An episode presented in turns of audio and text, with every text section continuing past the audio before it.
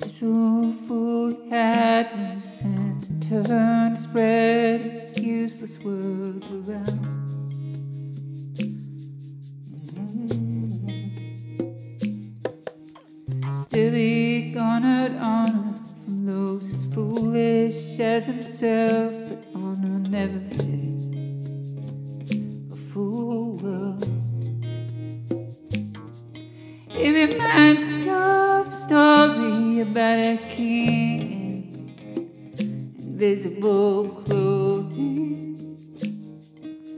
It's not the king that bothers me as much as those who stand there applauding.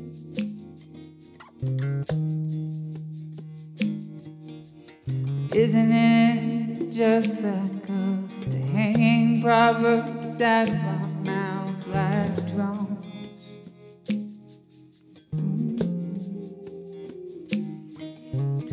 We're not even aware of what we're saying, much less able to admit it out. So we return to our we return to being a fool.